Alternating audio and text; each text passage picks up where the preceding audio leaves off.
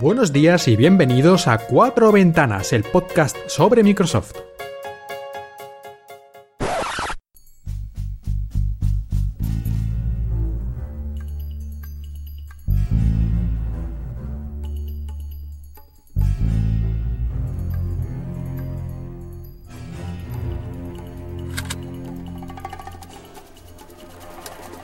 Buenos días, señor Milian.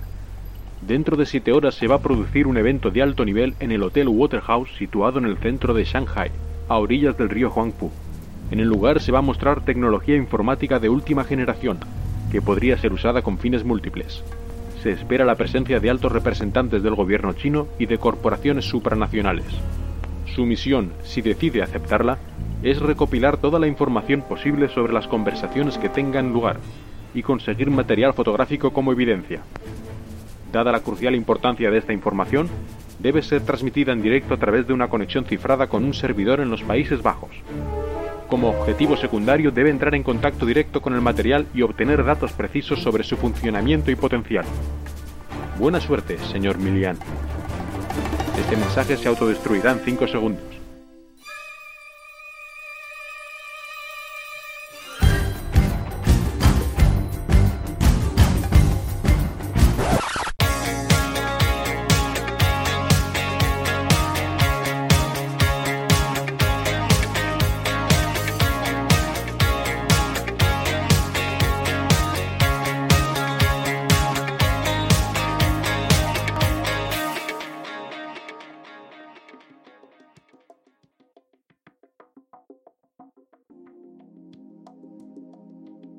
Buenos días y bienvenidos a Cuatro Ventanas, tu podcast sobre Microsoft. En el episodio de hoy vamos a tener no un tema principal, sino tres temas principales. Y es que durante el último mes, bueno, en realidad durante este mes que todavía tenemos aquí, el mes de mayo, se han producido no uno ni dos, sino tres eventos importantes en el mundo de Microsoft. Y estamos hablando de la conferencia de la presentación de educación que hizo Microsoft el día 2 de mayo, después de la conferencia para desarrolladores Build, Build 2017, que empezó el día 10 de mayo, y por último, tenemos una conferencia que hizo Microsoft en Shanghai. Bueno, pues vamos a hablar de cada una de estas tres presentaciones, una por una, en orden cronológico. Así que empezamos directamente con la conferencia del 2 de mayo de educación. Allá vamos. Y empezamos con la presentación en la que salió al escenario Terry Myerson, el vicepresidente de Microsoft. Aunque ya dijimos en una anterior presentación en la que salió él, hace el programa pasado, hace un par de programas, hablamos de que Terry Myerson había perdido mucho peso, antes era un hombre, digamos, corpulento, para ser amables, y había bajado mucho de peso, casi... En fin, que, que, que parecía otra persona. Bueno, pues ahora ya, ahora sí, el proceso ha terminado completamente y el nuevo Terry Myerson, Terry Myerson 2.0, como algunos lo han bautizado, apareció en el escenario. Yo si no supiera que era él, porque ponen el nombre en la pantalla, no sé si lo hubiera reconocido, sobre todo si no hubiera visto el Terry Myerson de la anterior presentación, donde digamos estaba a medio camino. Yo si veo el Terry Myerson de hace un año y el de ahora, yo creo que no lo hubiera conocido, realmente. ¿eh? Tiene un aspecto completamente distinto y supongo que mucho más saludable. Me gustaría saber su secreto, la verdad. Pero en fin, esto ya son habladurías de prensa rosa casi. Vamos a lo que nos interesa, que es lo que presentaron en esta conferencia centrada en la educación, que ya mencioné en el episodio anterior del podcast, que se había anunciado. Y ya dijimos un poquito lo que se esperaba, los rumores, y algunos de ellos se han cumplido, como Windows 10 Cloud, que al final no se llama así, y lo que sería en cuanto a hardware, había rumores sobre a lo mejor una especie de Surface 4, al final tampoco ha sido así, sino que se ha hecho realidad lo que muchos esperaban, que es un portátil Surface, el Surface Laptop. Pero vamos primero a hablar un poquito, a recordar lo que es Windows 10 S, lo que antes era Windows Cloud en los rumores, en la rumorología, y que finalmente se llama oficialmente Windows 10S. ¿S de qué? Algunos dicen que de estudiante, Microsoft dice que no, otros dicen que de simplicidad, de seguridad, de súper rápido. Hay muchos, de hecho incluso la propia Microsoft a veces dice una cosa, a veces otra, y es que al parecer no hay un significado exacto y definitivo, sino que es una letra que parece ser que suena bien en productos así, incluso a lo mejor lujosos o especiales, o cualquier motivo, seguramente algún motivo de marketing y significado, significado, pues el que les venga bien en cada ocasión. El Windows 10S, como ya explicamos anteriormente, solo aceptará las aplicaciones que se descarguen desde la tienda de Windows, aunque como ya dijimos, muchas aplicaciones, o bueno, muchas, todavía no muchas, pero las aplicaciones Win32 de toda la vida se pueden poner dentro de la tienda de Windows, se pueden envolver en un paquete, por decirlo de alguna forma, y funcionan así, más o menos de manera tradicional, pero el desarrollador tiene que preocuparse de hacer este proceso que no parece muy complicado en general y ponerlo ahí. De hecho, Microsoft ya tiene prácticamente preparado el Windows, digo, el Office para Windows, el Office completo de Windows de escritorio, el de Win32, el de toda la vida, no las aplicaciones mobile, que están muy bien, pero son un poquito más limitadas.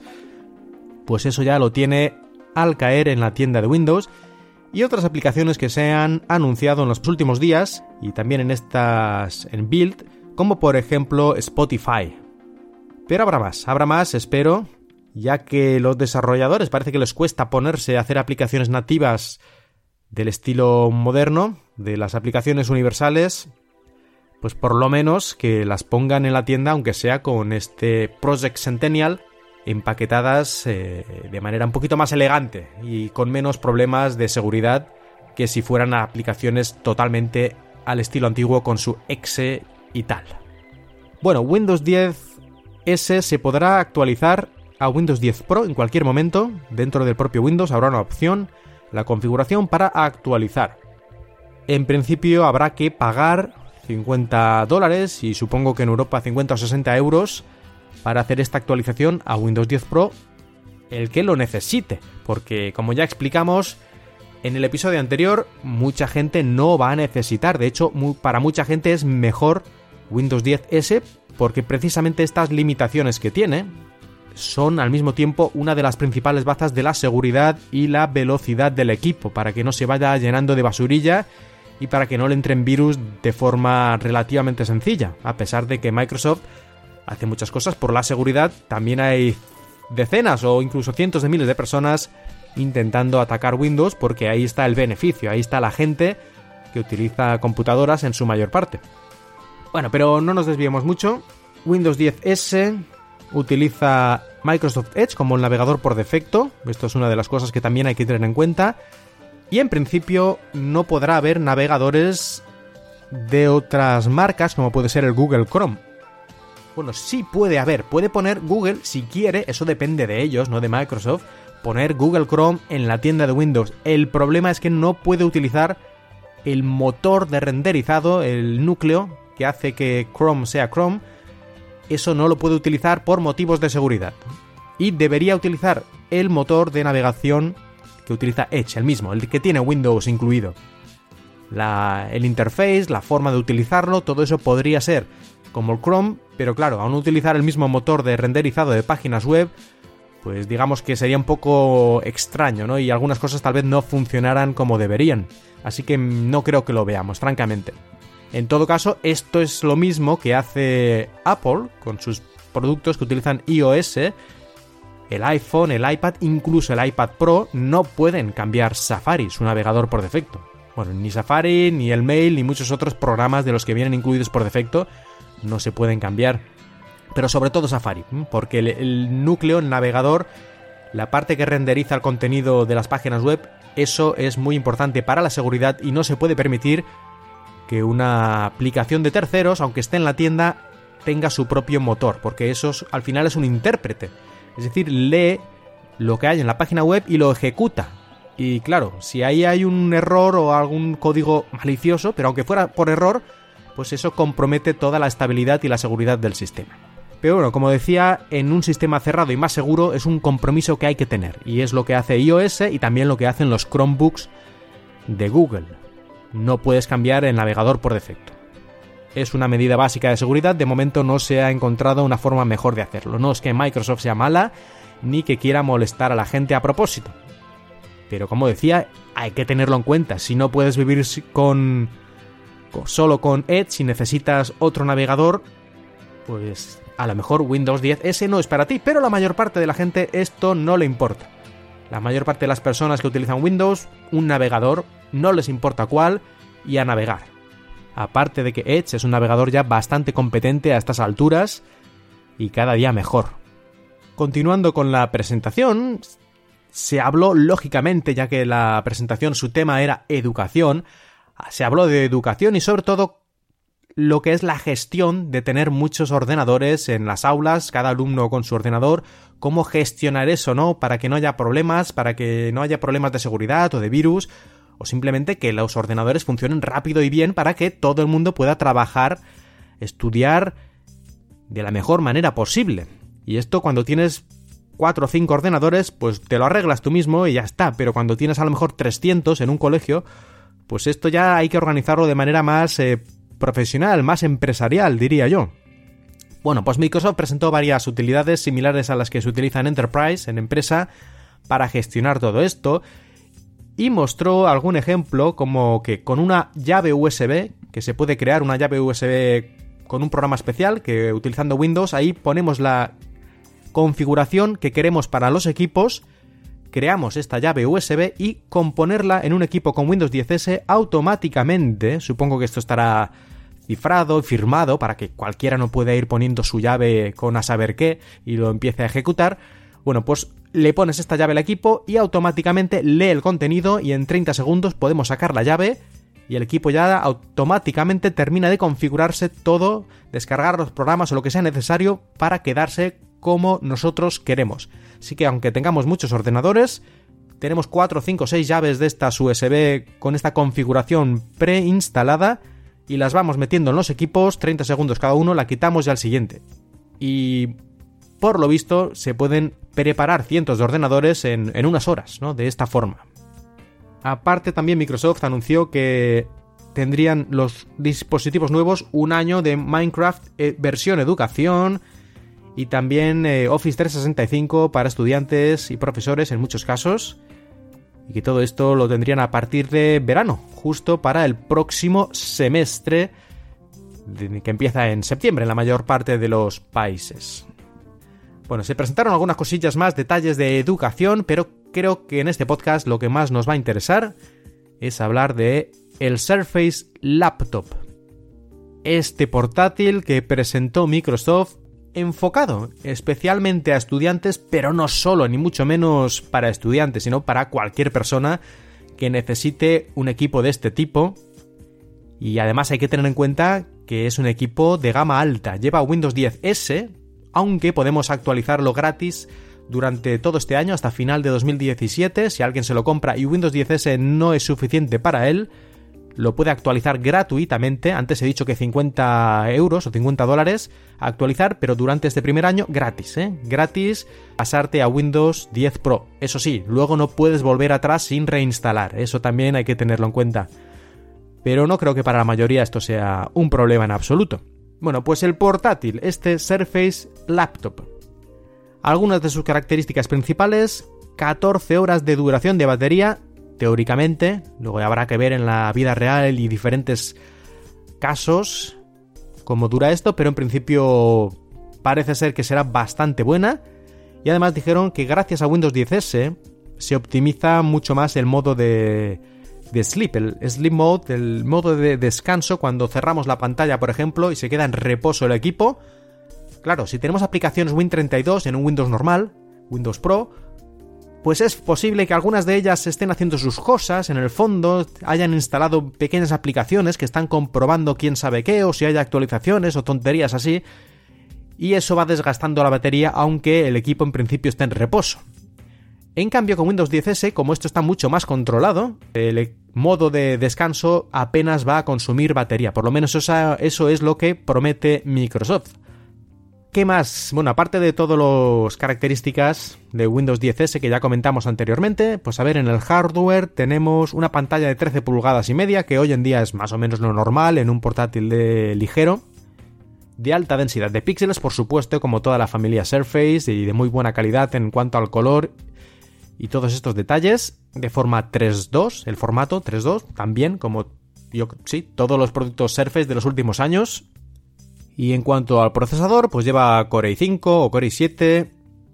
Según dijo la propia Microsoft, más rápido que cualquier MacBook Air y también más rápido que un MacBook Pro de 13 pulgadas equivalente.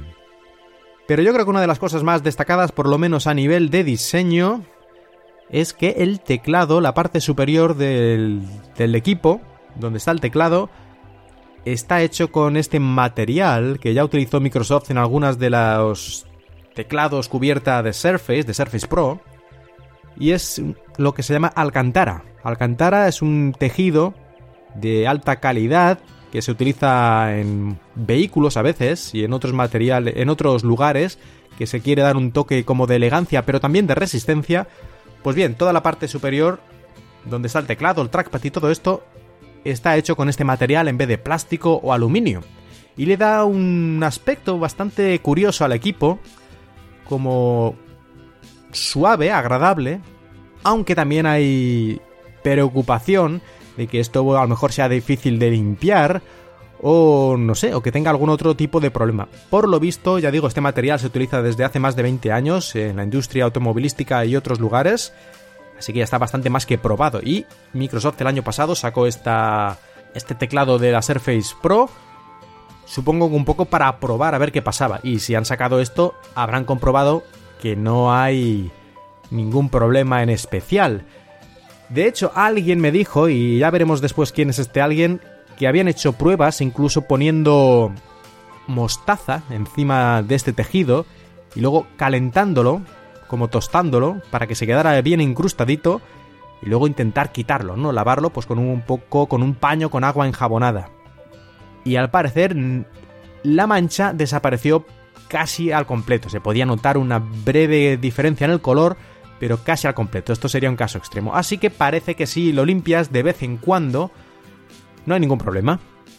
Yo también he visto portátiles con, hechos con aluminio, con plástico, que están extremadamente guarros. Así que eso depende del usuario más que de otras cosas. En todo caso, le da un aspecto muy interesante, que a algunos puede gustar más, a otros puede gustar menos. Ya hay gente que lo llama que Microsoft ahora hace computadoras con moqueta. Pero en fin, eh, siempre se pueden encontrar nombres graciosos a cualquier cosa, como por ejemplo el Mac Pro, que mucha gente llama la papelera, y no sin razón. O el anterior Mac Pro, que lo llamaban el rallador de queso, es decir, siempre hay nombres graciosos para todo y eso tampoco significa nada. Pero volvamos un poquito atrás y pensemos en lo que significa este Surface Laptop.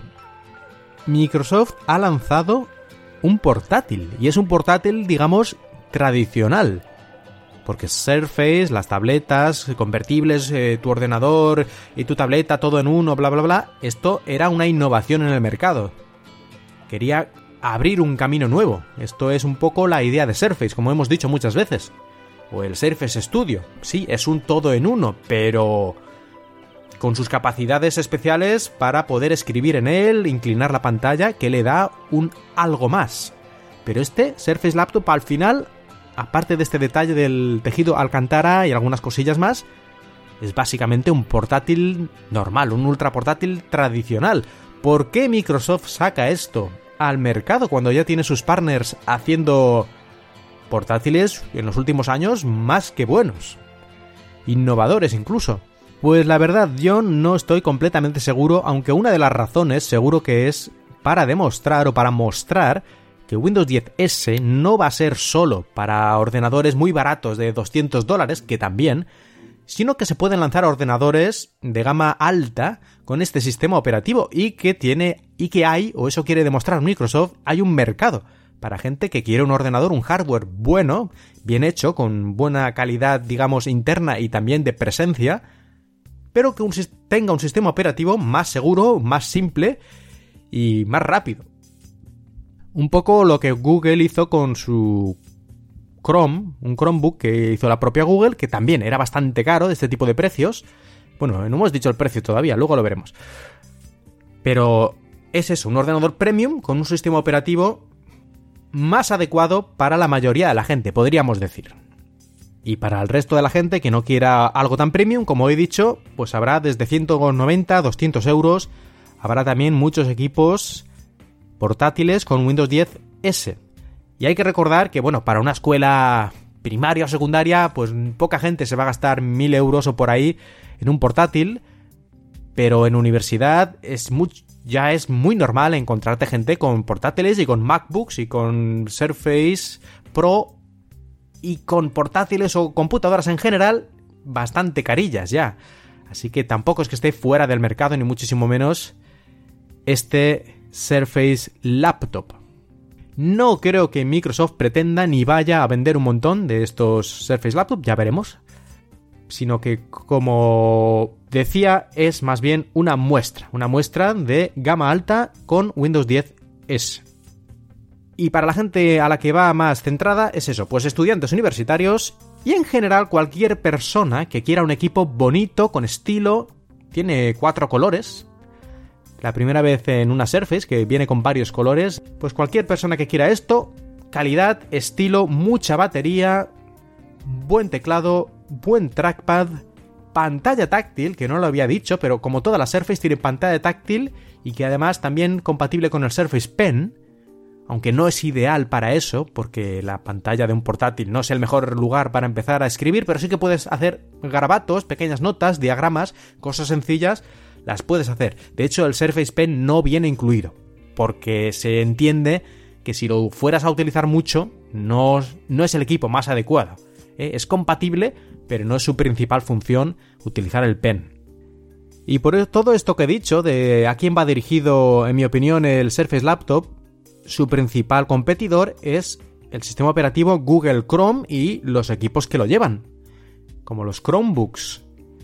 Yo creo que Windows 10S y este portátil tiene varias ventajas, como puede ser un almacenamiento local, los datos se almacenan en local y también en la nube, si quieres, pero no depende tanto de la nube, de la conexión a Internet, como puede ser los Chromebook. Además, puede utilizar aplicaciones de verdad, no solo aplicaciones web o aplicaciones móviles, como es el caso de los Chromebook, sino que en la tienda de Windows, no solo las aplicaciones universales, sino también ahora aplicaciones Win32 empaquetadas también encontramos en la tienda, así que como Office. Así que tenemos aplicaciones más potentes en un equipo como el Surface Laptop con Windows 10S de lo que podemos tener en un presente o futuro previsible en cualquier Chromebook. Y yo creo que estas ventajas ya son suficientes para darle una diferencia significativa a Windows 10S y Surface Laptop. Vamos ahora a ver algunas cositas que me llaman la atención, un poquito negativas tal vez, sobre el producto.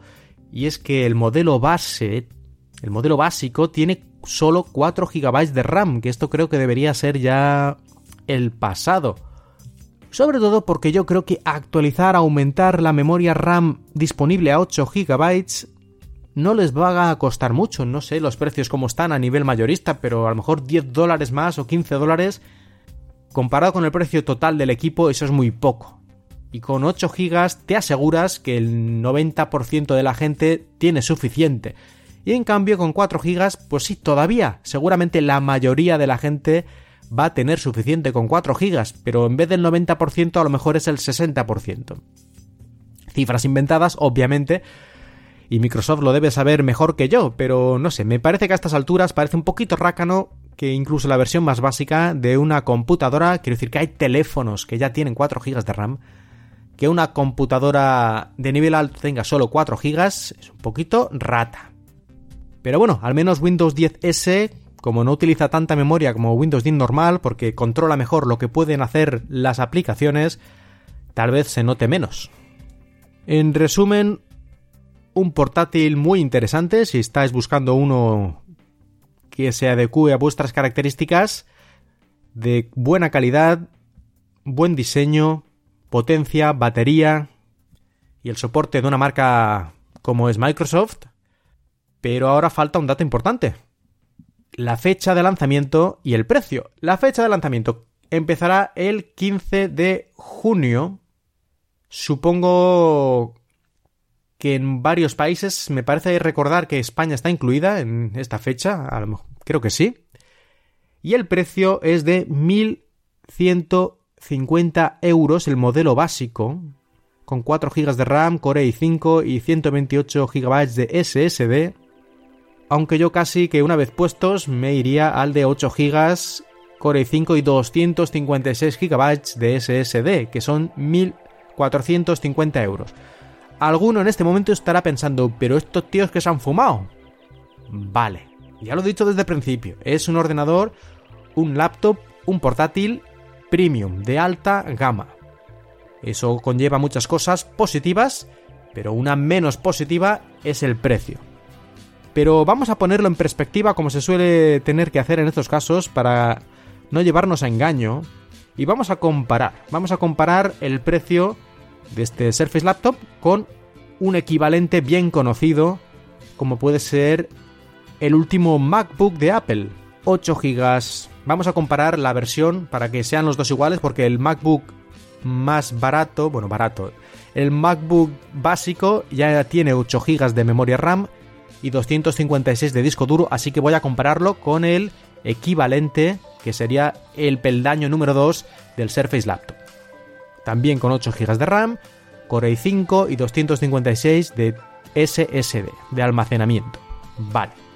El MacBook Pro de 13 pulgadas, sin touch bar, es decir, sin la pantallita esta extraña táctil que pusieron en el teclado, sin soporte de touch en la pantalla, ni soporte de lápiz, bueno, pen, ni biometría, porque este MacBook es el más barato, no tiene el sensor de huella, como si tienen sus hermanos más caros. También sin 14 horas de batería como el Surface Laptop. Sin la última generación de procesadores Intel Kaby Lake. Sin cuatro colores a elegir. Aunque por cierto, recordad que el modelo más barato de Surface Laptop solo tiene un color, ¿eh? pero bueno, aquí estamos comparando el siguiente, el modelo siguiente, así que este sí tiene cuatro colores. El MacBook Pro también sin un año gratis de Office 365 personal, con memoria RAM más lenta, con 120 gramos de peso más. ¿Eh? Con todas estas diferencias, la mayoría, prácticamente todas, peor que el Surface Laptop, 1.700 euros, 250 euros más que el Surface Laptop.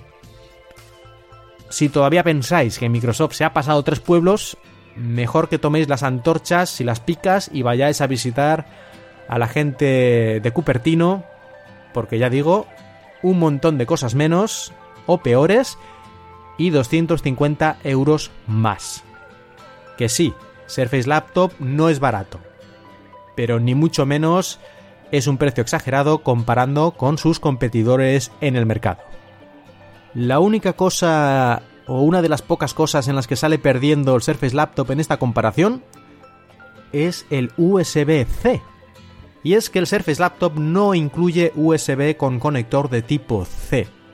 Incluye el conector de Surface que es multiuso y lo tienen todas las Surface desde hace años, el mismo conector. Y tiene USB, digamos, normal, clásico, tipo A y tal, pero no tiene USB-C que es el moderno, el nuevo. En cambio, el MacBook sí tiene, aunque este modelo base solo tiene, si no recuerdo mal, dos. Y uno se puede se utiliza para cargar, así que si estás cargando solo te queda uno libre. En todo caso, me parece una pena que los productos que ha sacado Microsoft últimamente no lleven USB-C y parece ser que no es un error, sino que lo han hecho de manera intencionada, es decir, no han pensado que fuera conveniente poner USB-C, este conector, a sus equipos y según dicen ellos, porque a veces confunde a la gente, no sé muy bien qué quieren decir, pero eso me lo dijo un ingeniero de Microsoft, un ingeniero que trabaja en Surface, me dijo eso, no sé. Y también que la mayoría de la gente no utiliza todavía USB-C, esto es cierto, pero bueno, yo si me compro un equipo de más de 1000 euros, quiero que me dure 4 o 5 años por lo menos. y dentro de 4 o 5 años tal vez sí sea mucho más generalizado.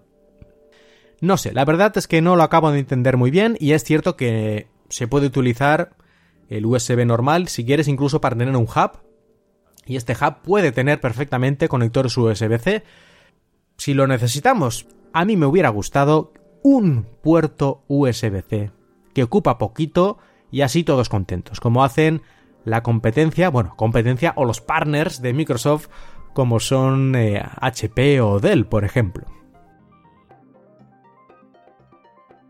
Y tras esta conferencia dedicada a la educación y con esta presentación de Windows 10 S y el Surface Laptop, unos pocos días después, el 10 de mayo, llegamos a Build 2017, la conferencia para los desarrolladores, los programadores, los creadores de software que trabajan en las plataformas de Microsoft. Developers, developers, developers, developers. Developers, developers, developers, developers. Developers, developers, developers, developers.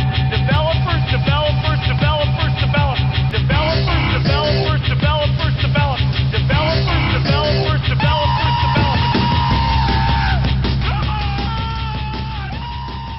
Y aparece Satya Nadella en el escenario haciendo chistes sobre su calvicie y también de los peligros de la tecnología de 1984 del mundo feliz, de que la tecnología puede ser utilizada para el bien, pero también para el mal. Durante la keynote se presentaron y se hicieron muchas demostraciones, pero la verdad es que la mayor parte de ellas, sobre todo la segunda parte, la de mitad hacia el final, fueron casi todas pues de relacionadas con la nube, con Azure y cosas, cosas así que no son del principal interés de este podcast. Es una conferencia de desarrolladores y es normal. Pero durante esta conferencia y estos días que duró Build, se presentaron, se dieron a conocer ciertas noticias que son de interés. Y vamos a, a ver algunas de ellas. Por ejemplo, yo creo que la más destacada es que se presentó de forma ya oficial con nombre nuevo la nueva, la próxima actualización de Windows 10 que será en, en el otoño. Creo recordar que en octubre. Y esta actualización se va a llamar, en un alarde de originalidad, la actualización de los creadores de otoño. Así que tras la actualización de los creadores que hemos recibido hace unas pocas semanas, la próxima se va a llamar, igual, pero de otoño. Se ve que el nombre les ha gustado, aunque la mayor parte de la gente no está muy de acuerdo con esto de llamarla de los creadores, los Creators Update. Pero tal vez sea porque en esta nueva segunda oleada de Creators Update van a intentar poner algunas aplicaciones más relacionadas con la creación, como por ejemplo una aplicación para crear vídeos basados en nuestras fotografías. No llega a ser un movie maker o un programa para editar vídeo, pero sí que nos permitirá utilizar nuestros vídeos y nuestras fotos para crear automáticamente con algunas opciones un vídeo para mostrar a nuestros amigos, familiares o a quien se tercie, de manera muy sencilla. Sea como sea, vamos a ver esta actualización, qué otras novedades nos trae, y aparte de un pequeño nuevo estilo en el diseño de Windows que ellos han llamado el Microsoft Fluent Design System, como siempre un nombre muy descriptivo, es decir, que no, no, no significa nada, vamos a ver luego qué nos hacen. Pues esto va a venir con Windows 10 y en muchas aplicaciones que tenemos hoy en día ya está empezando a llegar algunos toques de este nuevo estilo de diseño de aplicaciones, de diseño sobre todo en cuanto a lo que es el interface, el aspecto visual. Bueno, pues aparte de esto, Windows 10, esta actualización de los creadores de otoño, va a incluir el clipboard del portapapeles universal. Es decir, que podremos copiar texto o una foto o muchas cosas en nuestro PC y luego pegarla, por ejemplo, en, otro PC distinto en el que estemos nosotros con nuestro usuario sea el mismo, o incluso en nuestro teléfono.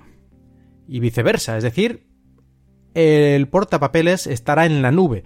Supongo que esto será opcional si alguien está muy preocupado por la seguridad y a veces a lo mejor copia párrafos o textos o contraseñas que son pues eh, sensibles, por decirlo de alguna forma, y no le gusta la idea de que esto vaya viajando por ahí, aunque Microsoft seguro que lo habrá puesto todo cifrado y tal y tal, pero bueno, eh, si a alguien no le gusta, espero que esto se pueda desconectar.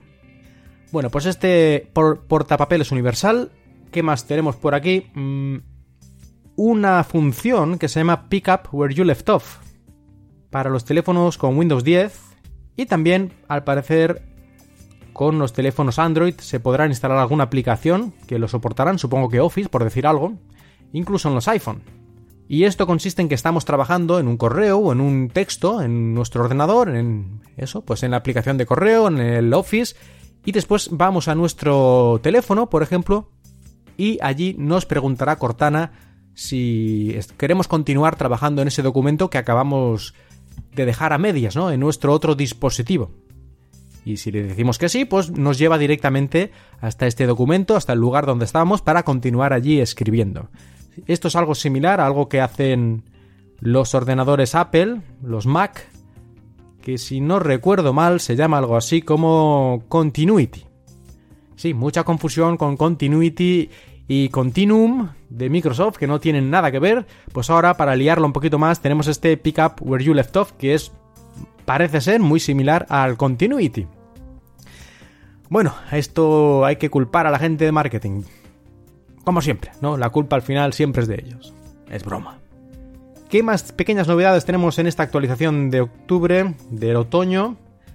Pues tendremos una nueva manera de ver nuestros archivos, las cosas que hemos hecho en nuestro PC, los archivos que hemos abierto, las cosas que hemos visto, bueno, pues todo esto se va a ver en una especie de línea temporal, de forma que podemos ir hacia atrás y, uy, aquel documento que vi la semana pasada, creo que fue el viernes, era un PDF que no sé qué. Bueno, pues podemos ir en esta línea temporal al viernes pasado y ver cuál era ese documento y abrirlo. Esto no sé, a mí no me parece excesivamente útil, pero tal vez algunas personas con diferente manera de trabajar o de organizarse, esto les venga muy bien, esta línea temporal dentro de Windows sobre lo que hemos ido haciendo, los archivos, los documentos que hemos ido viendo y tal. Porque ahora sí que tenemos en Windows lo de últimos documentos abiertos, pero esto parece que será más a lo largo del tiempo y podremos ir a una fecha concreta si queremos. Y por último, una cosa también bastante destacada y que llevamos anunciando y diciendo muchos meses, es que OneDrive por fin tendrá sus archivos bajo demanda, lo que antes eran los placeholders. Lo hemos explicado muchas veces. Esto significa que en equipos que tienen poca capacidad de almacenamiento podemos ver todo lo que tenemos en OneDrive, todos los archivos, carpetas, verlos todo, su estructura, sus nombres, pero no están realmente descargados en nuestro equipo. En el momento en que necesitamos uno de estos archivos, de forma transparente se descargará y se abrirá como si estuviera, siempre hubiera estado en nuestro PC. Esto estaba en Windows 8 o 8.1, luego se quitó en Windows 10 porque decían que la gente la confundía y que además no era completamente fiable y algunos detalles técnicos. Y ahora después de bastante tiempo vuelve, parece ser que remozado completamente a nivel técnico, más fiable, más rápido y, en fin, mejor. Bueno, pues este OneDrive Files on Demand, así lo llaman ahora y a ver algunas de las cosas, otras cosas que se anunciaron en este build, que sobre todo a nivel de consumidores, ya digo que a la parte de programación no sería el objetivo de este podcast. A ver, a ver, aquí tenemos, por ejemplo, Windows Mixed Reality. Como ya mencionamos en el anterior episodio, se iban a preparar, se estaban preparando varios cascos de realidad aumentada o Mixed Reality, como lo llaman, bueno, Mixed Reality, Mixed Reality incluye realidad aumentada y realidad virtual, digamos que es lo engloba todo un poco. Bueno, pues se van a presentar varios cascos de realidad virtual y ya se vieron de manera más tangible algunos de estos, como pueden ser el que presentó Acer y que vendrá en un pack de 400 dólares, incluyendo un nuevo controlador para realidad virtual de Microsoft el Windows Mixed Reality Motion Controller, similar al que tiene el HTC Vive, por ejemplo, o Rift, ah, Oculus Rift, pues estos controladores también se podrán utilizar en muchas de las aplicaciones de realidad virtual, de realidad virtual, con este casco de HTC, que ya explicamos anteriormente sus características, y que por 400 dólares incluirá el casco y los controladores. Y además recordamos que estos nuevos cascos de, con tecnología que viene de HoloLens no necesitan poner por la habitación sensores ni tonterías, sino que todo va incluido en el propio casco. Y para comparar un poco los precios, el Acer Windows Mixed Reality Pack o Bundle, 400 dólares con el casco y el controlador de movimiento para nuestras manos.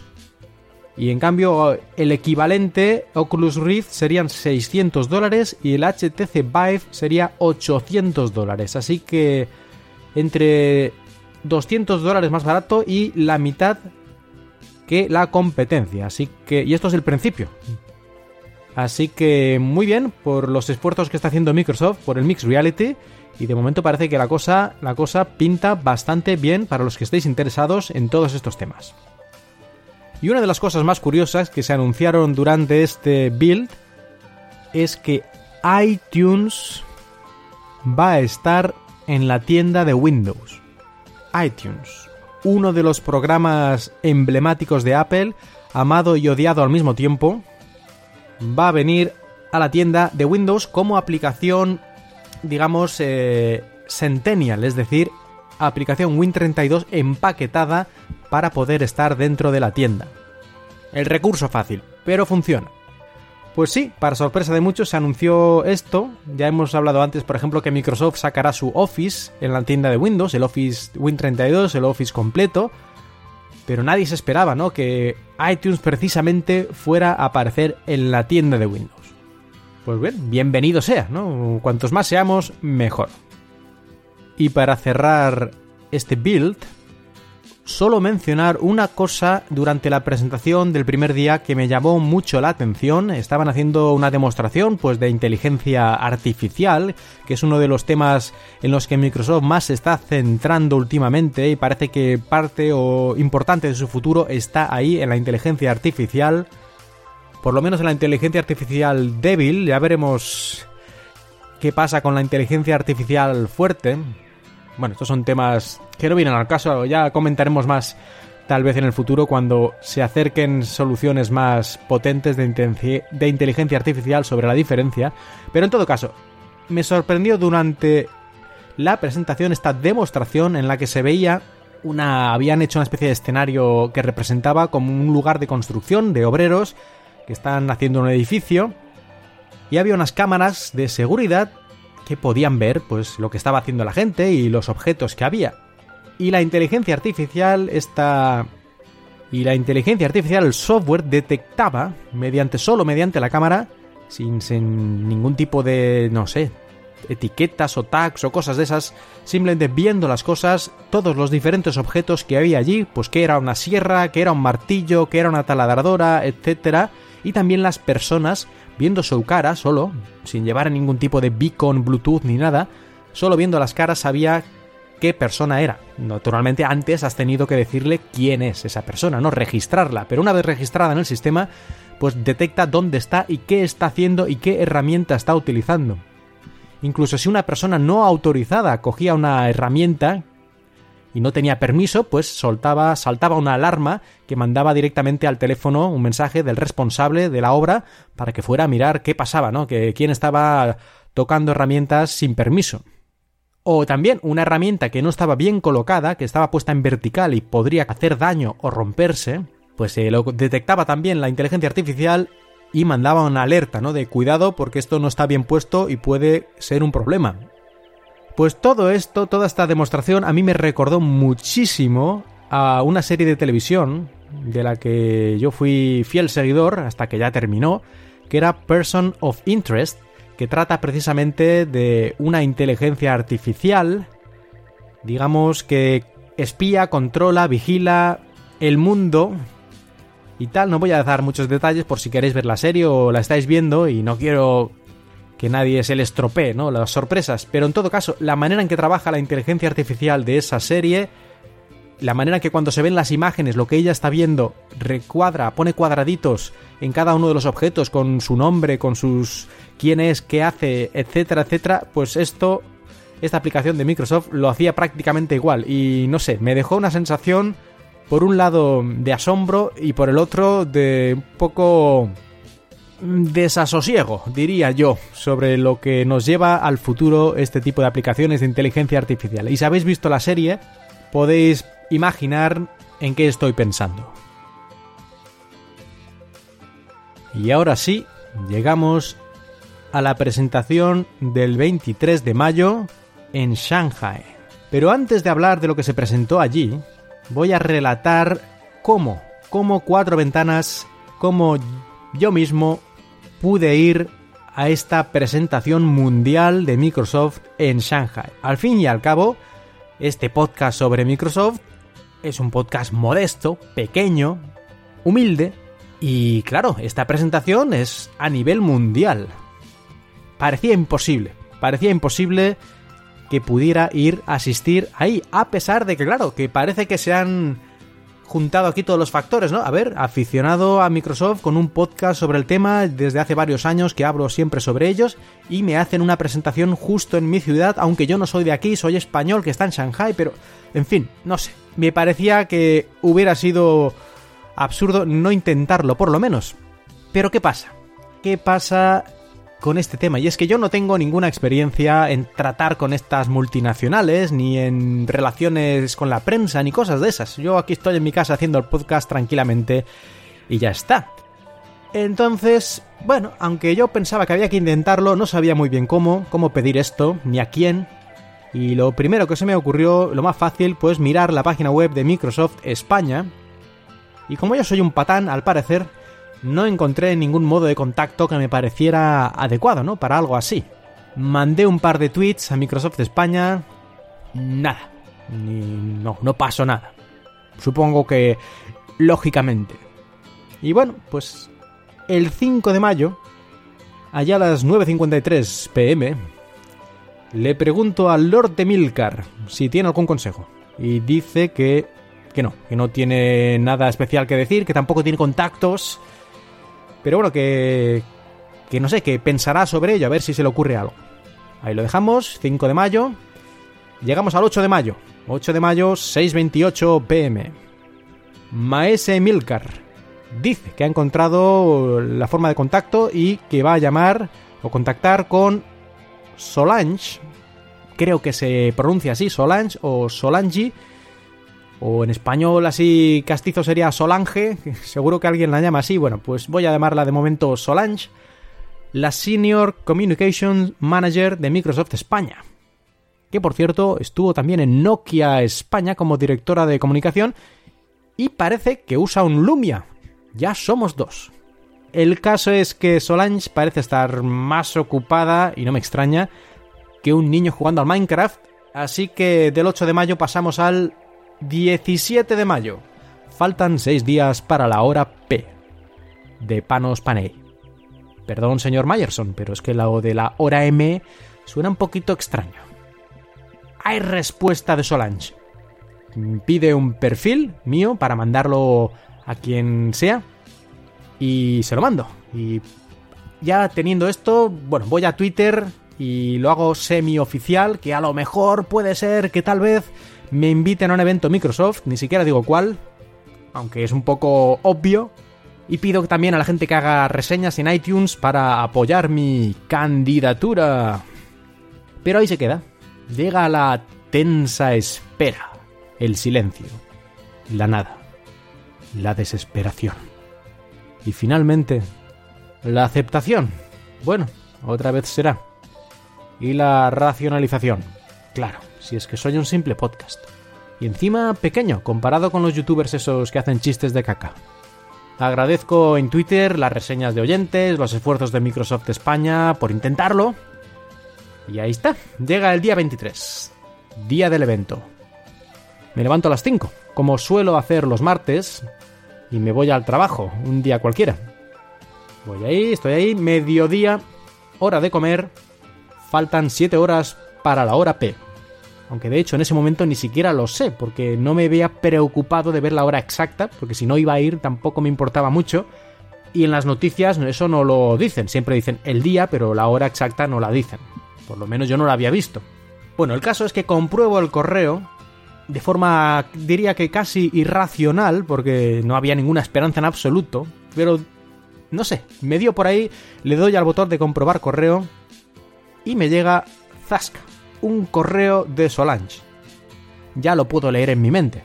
Lo siento mucho, bla bla bla bla bla, no había sitio, bla bla bla bla bla, un cordial saludo, bla bla bla bla bla. Bueno, esto ya me lo espero, pero lo leo igualmente, por supuesto. Primera frase. Parece que sí podrás ir. Fuck yeah. Bueno, el fuck yeah lo digo yo, eh, no ella.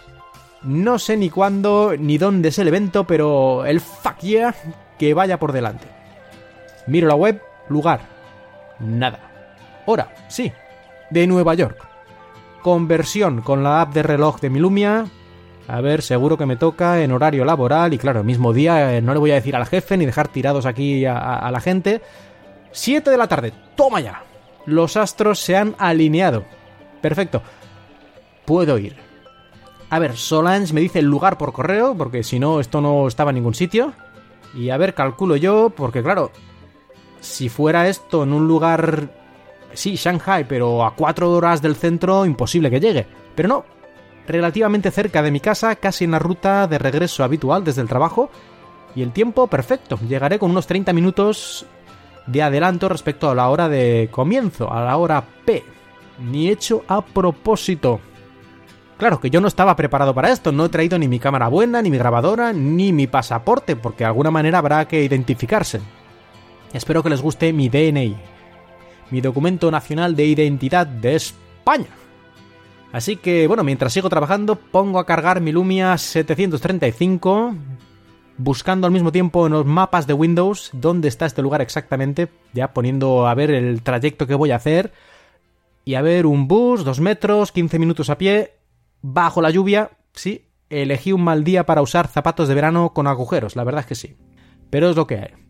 Termino el trabajo, termino el trabajo, disparado como alma que se lleva Apple, y llego a las 6 de la tarde, el sol se ha puesto, salgo de la boca del metro en la cercanía, en la cercanía del río Huangpu, y es que el evento está en un hotel, en un lugar cercano al río y más o menos a un kilómetro desde el metro.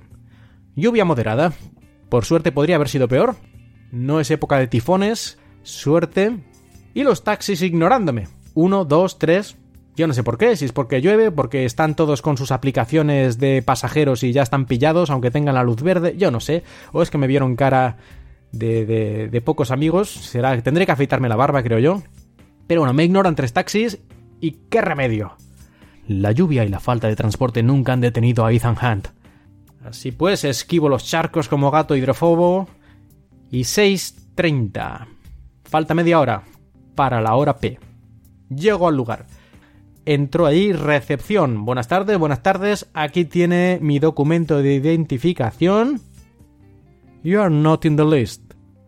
Sir. A pesar de mis pantalones mojados y sobacos sudados, le juro que estoy invitado. Mira, dale un toque a Eduardo el sueco, que es colega de mi contacto, está en el ajo. Mirada pieza del chino. Ya sabéis los que habéis visto películas de Fu Manchu, que los chinos, sobre todo interpretados por actores británicos, son expertos en miradas aviesas. Gente para arriba, gente para abajo, mucha sonrisa de what the fuck. Pero al final, todo solucionado, un abrazo para todos los que había allí, todos los miembros del staff, especialmente a una tal Sidi, que seguro que en realidad se llama María o Paca, pero claro, eso no mola, ¿no? Así que tenía que buscar un nombre más espectacular. En serio, que fue muy amable y me dijo que conoce, al que conoce, que conoce, que conoce a Solange, o eso creo, y que cualquier cosa que necesite que se lo diga. Perfecto, amabilísima. No la, no la vuelvo a ver, pero oye, se agradece. De hecho, incluso me quería cambiar sus zapatos de tacón por los míos que estaban mojados, pero decliné amablemente su oferta. Ya paso a la zona del bar, a ver si pico algo, porque no he tenido tiempo para cenar. Pero la gente de repente levanta la cara como los ganado del juego Resident Evil 4, Resident Evil la cuarta parte, cuando suena la campana de la iglesia y se empiezan a mover. Juraría que murmuraban algo como Lord Myerson's calling us. Pero seguramente no, me lo imaginé yo. Lo que ocurre es que han abierto ya el auditorio y hay que ir raudo a pillar asiento. Que yo sepa no están numerados ni nada. Y el primero que llega, el primero que pilla asiento.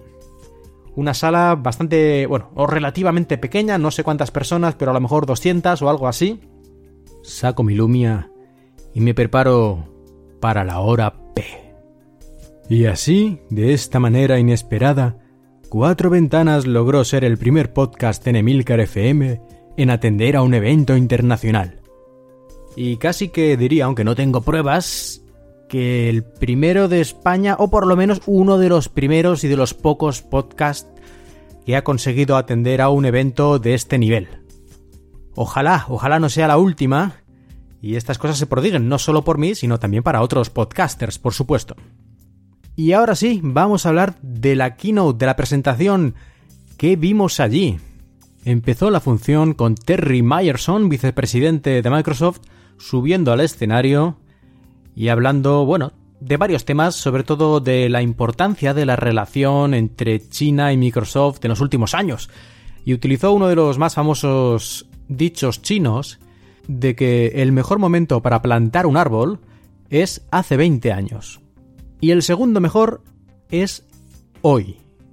Y dijo esto precisamente porque Microsoft hace unos 20 años que empezó a hacer negocios en China, estar en el país y a trabajar también con el gobierno para vender sus productos y todo eso.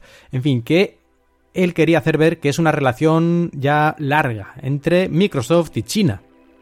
Incluso en las propias fotos que había detrás de Myerson, en la pantalla gigante detrás de él, puso una cita del presidente actual de China, Xi Jinping. Allí puso una de sus citas relacionada con todos estos temas de la innovación y la tecnología. Mm, a lo largo de toda la presentación de Microsoft de este día 23, mm, se vio que hacían mucho la pelota a China y especialmente a lo que es el gobierno chino. Y bueno, es normal, supongo que esto es business as usual, ¿no? ¿qué le vas a hacer? Pero a mí me hizo un poquito de gracia, ¿no? Este casi a veces lameculos que le hacían. Pero no, no, no culpa a Microsoft por esto. Así se hacen los negocios y no hay otra forma. Hay que quedar bien con todos y que estén contentos no solo con tu producto, sino también con la manera en que te relacionas con ellos. Así que no es de extrañar y de hecho haber elegido China para hacer esta presentación no es casualidad ni aleatorio sino que China se está convirtiendo en uno de los principales mercados para Microsoft. Y aún lo va a ser más con la noticia que dijo Terry Myerson en este momento, y es que han creado una versión especial de Windows 10, una versión adaptada a los requerimientos de seguridad o lo que sea del gobierno chino para utilizar en varias de sus niveles, digamos, administrativos. En principio, no creo que lo utilicen todavía no sé, en sistemas militares o en cosas. En todo caso, al igual que se ha hecho en otros países, Microsoft ha abierto el código fuente de Windows en una especie de centro especial que han puesto en diferentes ciudades del mundo para que los gobiernos puedan enviar sus expertos y, en teoría sin sacar ese código fuente, poder examinarlo para ver si hay, no sé, software espía de la NSA o lo que sea. Y también adaptar, quitar, poner cosas para ajustar esta versión de Windows 10 gubernamental a sus necesidades. Y al parecer Microsoft ha dado cooperación total y el gobierno también, una cooperación total entre los dos para lograr esta versión especial de Windows 10. Y esto es muy significativo porque no hace muchos años el gobierno chino tuvo palabras duras con Microsoft debido a que dejó de dar soporte después de 10 años a Windows XP y claro, aquí en China muchísimos ordenadores y aún más en el gobierno utilizaban y utilizan Windows XP y el gobierno chino se sintió ofendido de que no le dieran soporte gratis después de 10 años, porque hacía pocos años, no sé cuántos, a lo mejor 4 o 3, habían comprado un montón de licencias de Windows 10, perdón, un montón de licencias de Windows XP, y a lo mejor a los 3 o 4 años se les acabó el soporte, pero eso no es ninguna sorpresa, es decir, ellos lo sabían porque el tiempo que se da soporte y soporte extendido a los productos de Windows, eso está definido desde el primer día. Así que sorpresa ninguno. Y hay una página web en Microsoft donde pone el soporte de todos los sistemas operativos que tienen. En todo caso, al gobierno chino no le gustó eso y una época de malas relaciones, parece por lo menos desde fuera, También se pusieron un poco tontos con algún asunto de antimonopolio en China, pero que parecía un poco también motivaciones políticas, porque de momento que se sepa creo que no han llegado a ninguna conclusión tampoco. La cosa no era precisamente una relación de amor. Y ahora, con esto, aparenta haberse producido un giro de 180 grados, un giro total, cambio de sentido y hay una relación casi íntima entre el gobierno chino con esta versión especial de Windows 10 para ellos. De hecho, incluso apareció en, en la propia presentación una representante de ciertas entidades del gobierno que se dedican a todo esto de la tecnología, de las eh, organizaciones reguladoras y tal, para decir, bueno, cantar las bondades de, de Microsoft y, en fin, lo encantados que estaban con todo esto. Después, esta enlace del gobierno después de hablar un poco en inglés, empezó a hablar también en chino. Y ahí ya me perdí un poco la pista, solo entendía Windows Share, Windows Share, es decir, Windows 10. Y lo demás, ni idea. Después de esta noticia, se habló también de algo muy sorprendente. No tan importante, pero sí sorprendente. Y es que empezaron a hablar de gaming. Y más concretamente, por supuesto, de Xbox. La Xbox Scorpio saldrá en China al mismo tiempo o casi que en el resto del mundo, es decir, este año. No dijeron que sea el mismo día, pero es el mismo año y sale a finales de año, o sea que aunque sea un mes después o dos, prácticamente es al mismo tiempo. Y esto no tiene precedente en China donde las consolas, desde que fueron desprohibidas o permitidas, han llegado con bastante tiempo de retraso respecto al resto del mundo, entre otros motivos porque hay que cumplir más requisitos y sobre todo en la parte del software todos los juegos y otras partes del sistema tienen que pasar una certificación que resulta cara, compleja y lenta, al parecer, según también me confirmaron algunos de los miembros del staff de Microsoft tras la presentación. Sin entrar en detalles, por supuesto. Y además de este Project Scorpio en China este año, también anunciaron que Microsoft HoloLens está disponible para pedir a partir del mismo día de la presentación. Así que HoloLens llega a China ya oficialmente. Por lo que vemos que Microsoft se está poniendo al día en todos los campos en China, es decir, está intentando que China sea un mercado igual de importante que puede ser Estados Unidos o la mayor parte de Europa y que los productos lleguen de manera simultánea o casi, teniendo en cuenta las especiales dificultades que a veces puede tener este territorio desde el punto de vista empresarial o comercial. Y después de Terry Myerson, o Terry Myerson 2.0, como he dicho antes, con su nuevo look, llegó Panos Panay. Panos Panay, y por cierto, tanto Panos Panay como Terry Myerson, ya sé que algunos tenéis dudas porque solo los habéis visto en fotografías y en vídeos de presentaciones, pero yo que estuve allí os lo digo, son humanos como nosotros, son reales, no son simulaciones holográficas ni tampoco parecen ser robots, aunque eso ya habría que comprobarlo más de cerca. Panos Panay, el jefe de hardware de Microsoft y especialmente de Surface, apareció allí con su habitual aspecto como que está todo el rato un poco pensativo y empezó diciendo también datos interesantes como que China es el segundo mercado mundial de Surface y que además en el último año han aumentado las ventas un 50%. Un 50% de aumento en un año en China, eso es mucho en cualquier país, pero aún más si te dicen que es el segundo mercado mundial. Porque si dijeras, es que han vendido 100 Surface hace un año y ahora han vendido 150, ¡guau! 50% más. Pues la verdad no importa nada. Pero ya te están diciendo, aunque no dijeron cifras exactas, que solo Estados Unidos vende más Surface. Después de este y algún otro pequeño dato, empezó una presentación, o más bien representación, volver a presentar el Surface Studio, que llega también ahora a China oficialmente. Se puede pedir ya el mismo día, se podía empezar a pedir, y después de esta volver a presentar más o menos lo que ya, habíamos visto en la presentación original, incluso pusieron el fantástico vídeo con la canción de la película Charlie la Factoría de Chocolate, la verdad es que ese vídeo me encanta y lo volví a ver y además en la pantalla gigante con el sonido atronador. Y es que es precioso, es precioso el vídeo y es preciosa la música.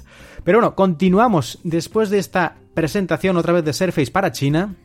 Que saldrá, bueno, se puede pedir ahora, pero sale el día 15 de junio, el 15 de junio estará ya disponible en tiendas, volvió a presentar esta vez el Surface Laptop. Así que un poquito lo mismo, explicando sus características, haciendo también alguna demo, demo especialmente enfocada a China. Por ejemplo, vimos una demo con Autodesk, pintando una especie de motivo de estilo chino y demostrando las capacidades del pen y otras cosas. Y así que tras presentar de nuevo el Surface Studio y el Surface Laptop, ahora sí llegamos a una retrospectiva de la historia de Surface, en la que nos explicó desde la primera Surface RT todo el camino que habían recorrido, las mejoras que se habían ido produciendo y los cambios en el mercado, hasta llegar a este momento, donde presentó la nueva Surface Pro, esta tableta con teclado magnético que se puede conectar y que puede hacer de portátil también. Creo que ya todos a, a, estas alturas conocemos este tipo de dispositivos que fue llevado, digamos, a la fama sobre todo con Surface Pro 3, cuando ya se hizo más mainstream, más general. Así que Surface Pro, no Surface Pro 5, sino ya han decidido quitar los números y llamarla solo Surface Pro. Novedades externas, casi casi ninguna. Las esquinas un poquito más redondeadas y algún pequeñísimo detalle, pero a simple vista sería muy difícil notar si estamos ante una Surface Pro 4 o una Surface Pro nueva. Y ya por dentro sí tenemos más cambios, aunque tampoco nada radical. Es una versión mejorada, mejorada en muchos aspectos, pero no es una evolución, digamos, que deje a la versión 4 a la altura de Bluetooth, ni mucho menos. Por ejemplo, la batería ha aumentado bastante, un 40% creo recordar, y ahora se dicen que unas 13 horas o 13 horas y media de batería para esta nueva Surface Pro. Creo que la anterior oficialmente eran 10 o 9, pues esta 3 o 4 horas más según ellos. Un nuevo Surface Pen y además ahora es compatible la tableta con Surface Dial. El Surface Dial que se vio por primera vez con el Surface Studio, esta especie de rueda que podemos girar y en muchas aplicaciones se puede utilizar fuera de la pantalla para girar y mover, por ejemplo, hojas o cambiar eh, cosas de, de las opciones, o también ponerlo encima de la pantalla que Windows, el sistema, lo detecta y aparecen nuevas opciones alrededor de este dial. Pues esto ahora también es compatible tanto dentro como fuera de la pantalla con Surface Pro. Una Surface Pro que es, eh, es más silenciosa, sobre todo la versión con el Core i5, con el Core i5, el procesador, digamos, medio.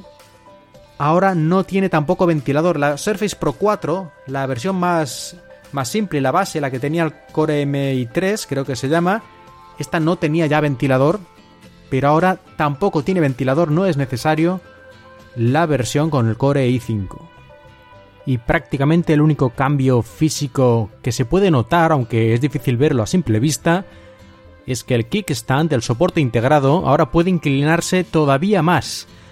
Ahora puede llegar hasta los 165 grados, es decir, igual que el Surface Studio. Parece ser que han visto que esta es la posición más cómoda para dibujar o escribir. Y así que lo han trasladado esta característica del Surface Studio hasta la nueva Surface Pro.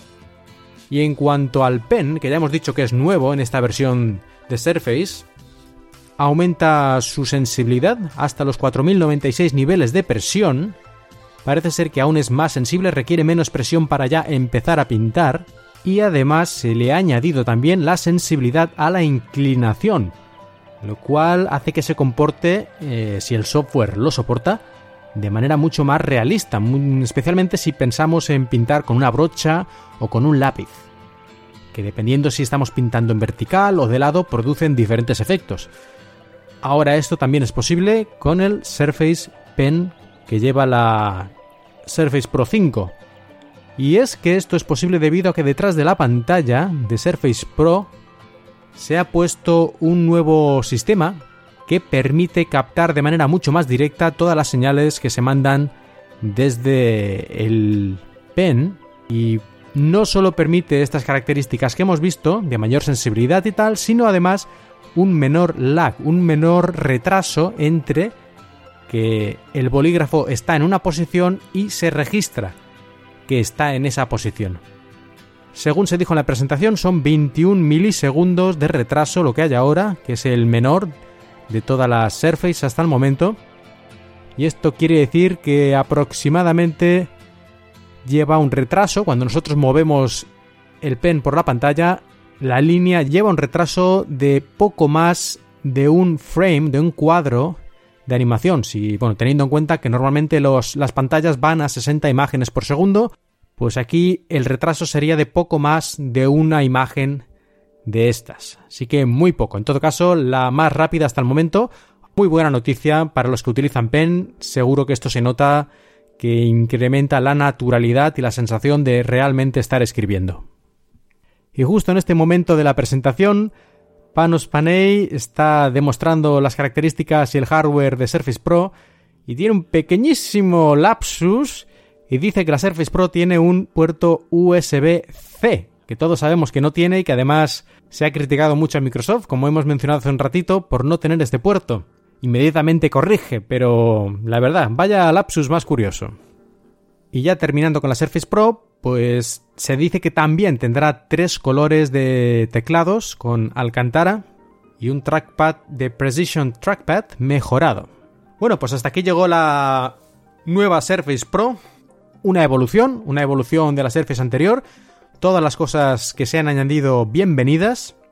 Pero seguramente si tienes la Surface Pro 4, a no ser que realmente, realmente necesites mucho, pues la batería extra que proporciona o que el lápiz tenga sensor de, inclinación o estos pequeños detalles, a no ser que realmente sea justo eso lo que necesitas, creo que puedes aguantar tu Surface Pro 4 tranquilamente, incluso tu Surface Pro 3 un buen rato más. Pero a los que no, pues aún más tentador este nuevo producto de Microsoft. Y tras el hardware volvió el software y vimos una interesante presentación de un programa, una aplicación que estaba desarrollando Microsoft, que todavía no ha salido, se presentará de manera preliminar en unos meses, y es una pizarra compartida online, de manera que los equipos de trabajo, que están en diferentes lugares del mundo, pueden compartir una pizarra y se actualiza en tiempo real. Y se puede hacer esto desde una Surface Pro, por ejemplo, desde el Surface Book o desde incluso el Surface Hub, esta pantalla gigante que sirve para hacer reuniones y también tiene soporte para lápiz y todas estas cosas. Y demostraron el funcionamiento, al mismo tres personas dibujando diferentes cosas y funcionaba naturalmente en la presentación, ya veríamos en internet real cada uno en un lugar, pero aquí funcionó perfectamente y parecía bastante interesante, cada uno con aparecía con un color diferente y con un pequeñito un pequeño iconito que indicaba quién estaba dibujando eso, esa parte en la pizarra y también se vieron algunas características avanzadas de inteligencia artificial, avanzadas en cuanto a pizarra, no en cuanto a inteligencia artificial, de por ejemplo dibujar formas geométricas y automáticamente se convierten en formas, digamos, eh, perfectas, ya calculadas con ángulos perfectos y no a mano alzada. E incluso si dibujas un triángulo, te lo convierte en un triángulo digital, por decirlo de alguna forma, vectorial, e incluso le puedes decir que muestre los ángulos, cada uno de los ángulos de tu polígono, qué ángulo tiene, pues 30 grados este, 30 el otro, etc. Y si quieres puedes decirle que haga un ángulo recto perfecto, de 90 grados. Si es lo que tú querías, pues se lo indicas con un pequeño... dibujando un cuadradito en la esquina y te lo convierte en un ángulo recto esa esquina. Bueno, pequeños detalles como esto y otros eh, hacen que esta aplicación sea bastante interesante y ya veremos cuando se acerque su lanzamiento qué características van añadiendo.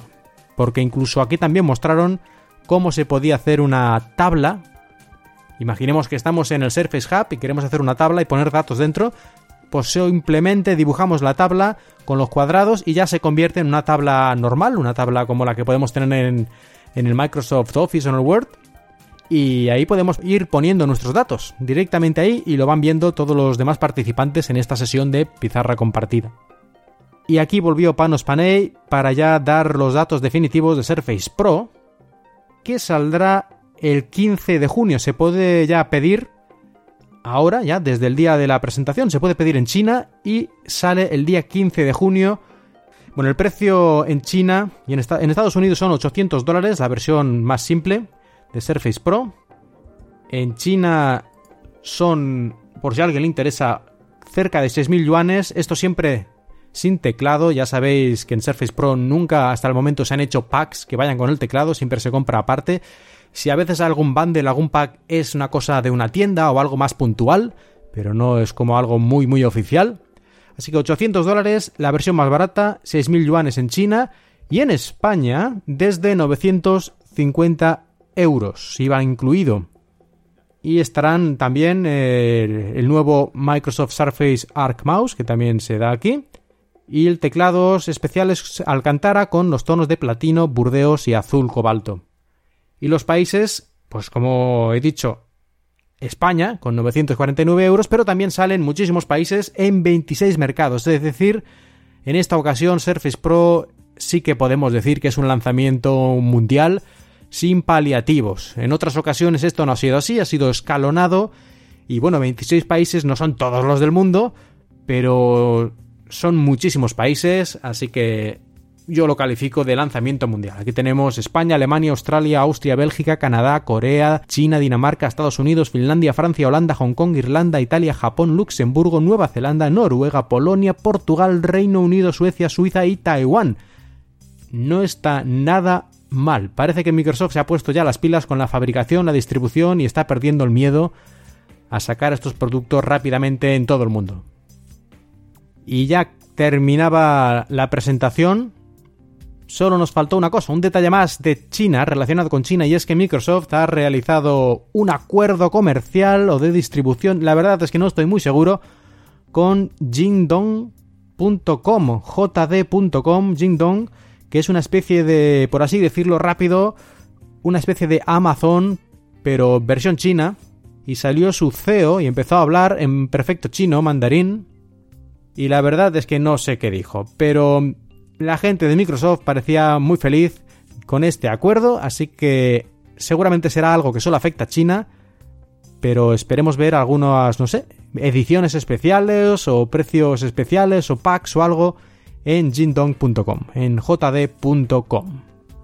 Y entonces sí, terminó el evento, la pantalla gigante se abrió, se partió en dos y dejó paso a la sala de muestras, de pruebas, la sala de exposición de todos los productos que se habían ido mostrando a lo largo de la conferencia y algunos más, como puede ser HoloLens, que también estaba, estaba allí y pude probar por primera vez pero, por desgracia, la demo no fue como yo hubiera querido. Primero, porque no podía colocarme bien el casco exactamente y no acababa de ver el, cuadro de visión a veces se perdía por arriba y, en fin, me resultaba un poco molesto. Intenté colocármelo bien varias veces, pero claro, en estas circunstancias, con gente esperando y eso, pues, bueno, eso que dices, ya veo algo, ya está bien. Tampoco voy a estar aquí cinco minutos a ver cómo quitándomelo y poniéndomelo que a lo mejor debería haberlo hecho, pero bueno, no lo hice. Es un, problema por mi parte. Y otro problema, esto ya por su parte, es que la demo que pusieron era una demo de Volvo, la marca de automovilística, y unos sistemas que han creado para la conducción automática o algo así. Y pues podías ver el coche en pequeñito, que luego se iba, se movía como unos rayos y se hacía una pantalla grande y veías algo más como un vídeo, y luego volvía el coche a la mesa y podías girarte y el coche estaba encima de la mesa y todo muy bonito, pero una demo bastante tostón. Es decir, veías el coche encima de la mesa y luego un vídeo que se creaba allí en la pared y luego volvía a la mesa. A ver, hemos visto demos de HoloLens con Minecraft creando agujeros en la pared por la que salen murciélagos volando, disparando a monstruos que te aparecen por agujeros que se crean en el suelo y aventuras donde hay gente que te habla y tienes que tomar decisiones, incluso juegos de plataformas donde un muñequito va saltando por encima de los muebles, no sé, cosas yo creo bastante más espectaculares que ver un coche dando vueltas, pero quietos, digamos, como de exposición, y podías seleccionar pues las diferentes partes del coche y cosas así, pero la verdad, para un ingeniero a lo mejor es muy interesante, no lo sé, porque yo también soy hasta cierto punto ingeniero. Y no me hizo mucha gracia, pero me parece que deberían haber elegido una demo más espectacular, más bonita. Además ahí era todo color gris, el coche gris, el vídeo era una cosa de noche y todo como muy soso. La verdad yo no sé por qué hicieron eso. Así que entre una cosa y otra, entre mi error al ponérmelo, no me lo ajusté bien y que parece que es un poquito difícil el HoloLens. Y lo otro, pues la demo queda un poco aguada. Todavía me gusta el HoloLens, pero veo aún más claro que antes que esto es un prototipo que tiene mucho potencial, eso sí, pero que es un prototipo con todo lo que esto conlleva y que para un mercado empresarial con utilidades muy concretas puede ser muy útil, pero para un mercado más amplio, sin duda, necesita un gran cambio y una gran mejora en muchos aspectos. Y después de esta demo del HoloLens ya me di un paseillo por la sala, estuve viendo cómo funciona el Surface Studio, muy amablemente la gente de Microsoft que había en cada stand para presentar cada producto de software o hardware. Me mostraron, por ejemplo, cómo funciona el StaffPad, esta aplicación para crear música, para componer música. Yo no tengo ni idea de música, pero me gustó mucho cómo funcionaba lo suave que iba y lo intuitivo que parecía. Y utilizando también el Surface Dial para incluso copiar y pegar cosas en la propia pantalla, una cosa que no había visto hasta ahora, no recordaba y que me hizo bastante gracia. Y este chico que, que me hizo esta presentación, esta demostración, muy amable y me lo explicó todo perfectamente. Igual que a continuación que fui a ver el Surface Laptop una presencia muy buena, el tacto de la alcantara perfecto. Y bueno, las pegas que ya he hablado antes, ¿no? Cuando he hablado de la presentación de Surface Laptop ya he mencionado algunos problemillas que le veo, que eso no hacen que sea un mal producto ni muchísimo menos, pero que hay que tenerlo en cuenta cuando lo vas a comprar, por si acaso para ti eso es justamente lo más importante. Y allí junto al Surface Laptop había uno de los ingenieros, creo que recordar, yo para esto tengo una memoria terrible, me deberían dar una tarjeta de visita porque si no, fatal. Creo que era uno de los ingenieros jefe de Surface, del grupo de Surface o del grupo de hardware. Y nada, me estuvo allí respondiendo a las preguntas que le hice. Como aquello que ya he contado antes del USB-C. Me dijo que confunde a la gente, que todavía no es el momento. Y yo, bueno, bueno, lo que usted diga. O que también le pregunté por qué la pantalla tiene más marco. No es muy gordo, pero tiene más que eh, otras marcas como la propia Dell o HP, que en el último año la versión que han sacado de sus portátiles y convertibles de gama alta tienen un borde especialmente a la izquierda y a la derecha de apenas un par de milímetros o dos o tres y aquí a lo mejor hay seis o siete. Le pregunté más que nada por curiosidad porque a mí no es algo que me moleste mucho, pero él me dijo que eso se debía a los sensores que han tenido que poner para el táctil y para y para el pen y tal, y no sé, algunos de estos ordenadores que he mencionado creo que también tienen soporte para pen. Y luego también me dijo que por estética, que preferían que el marco fuera igual en todos los lados. Y eso es verdad que en estos otros que he mencionado, a los lados, izquierdo y derecho, es muy finito, pero arriba y abajo es bastante gordo. Y un poquito mm, antiestético si es. Pero no sé si esa es la verdadera razón. En todo caso, es lo que me dijo este ingeniero. Y le pregunté por la Alcantara sobre la suciedad y me contó la anécdota de la mostaza que he dicho antes. Y que en general ellos sus pruebas se puede limpiar bastante bien y que si no es una mancha muy muy muy terrible, eh, digamos la suciedad normal pues de las manos o del sudor y tal, eso se, se limpia con un trapo y se va fácilmente. Y le pregunté también por cómo escribir con el pen si la pantalla, claro, al ser un portátil, se mueve un poquito, ¿no? Cada vez que la presionas.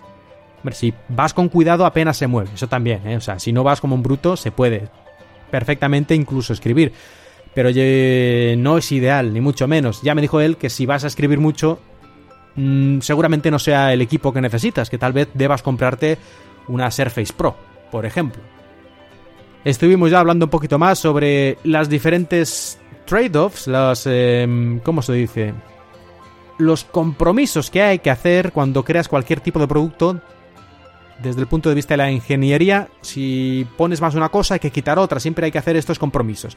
Y aunque Panos Panell en la presentación dijo que no hemos hecho ningún compromiso con este Surface Laptop, todo el mundo sabemos que eso es absurdo, que es marketing speech, y ya me dijo este hombre pues que sí, que, obviamente, ¿no? Que la ingeniería funciona así siempre. Nunca, nunca se puede decir que has hecho lo que has querido. Siempre hay, si haces una cosa, tienes por otra parte que quitar. Pero bueno, un hombre amabilísimo y agradecido, agradecido a este ingeniero. Y luego me di un paseillo más, vi la Surface Pro, la nueva Surface Pro, Ahí ver, ver, no hay mucho que ver porque por fuera es prácticamente igual.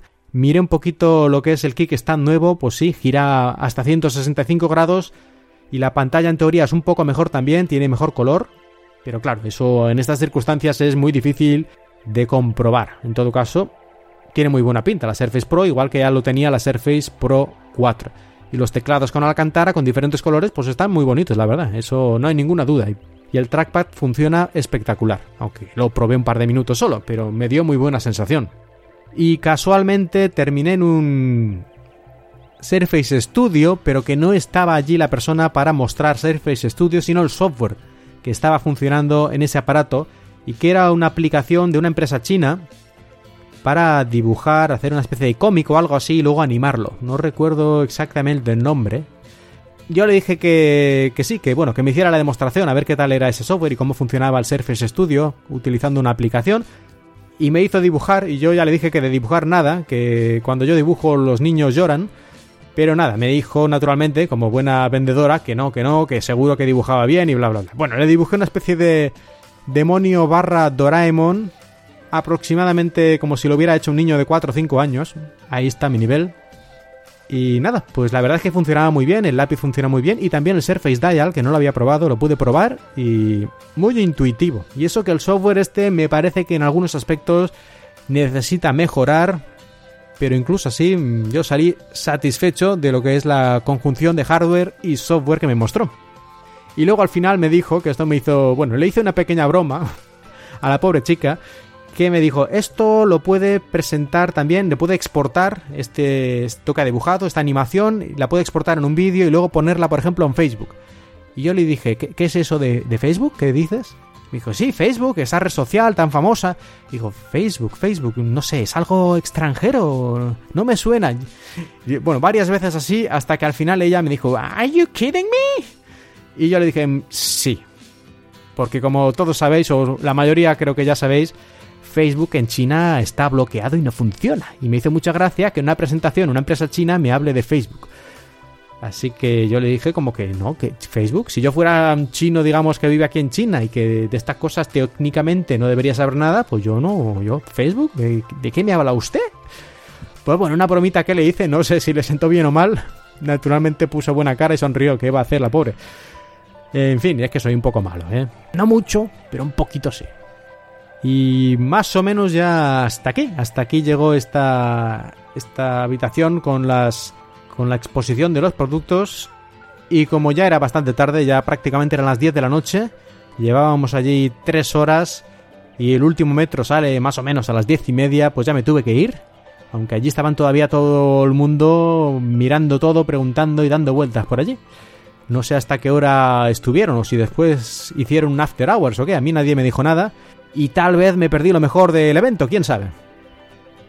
Y antes ya de cerrar completamente mi narración sobre este evento del 23 de mayo en Shanghai, al que atendió cuatro ventanas de manera espectacular e inesperada hasta el último minuto casi, querría hablar de algo que encontré allí, que no tiene que ver con los productos, ni con el software, ni con los servicios de Microsoft, sino que me encontré una persona una persona, y no, no me refiero a Terry Myerson ni, ni a Panos Panay, me hubiera gustado pues verlos en persona, no sé, darles la mano o algo, que, que no vale para nada, pero bueno, ilusión, ¿no? Pues de verlos siempre en la tele, pues realmente tener este contacto de que son seres humanos, pues me hubiera hecho gracia.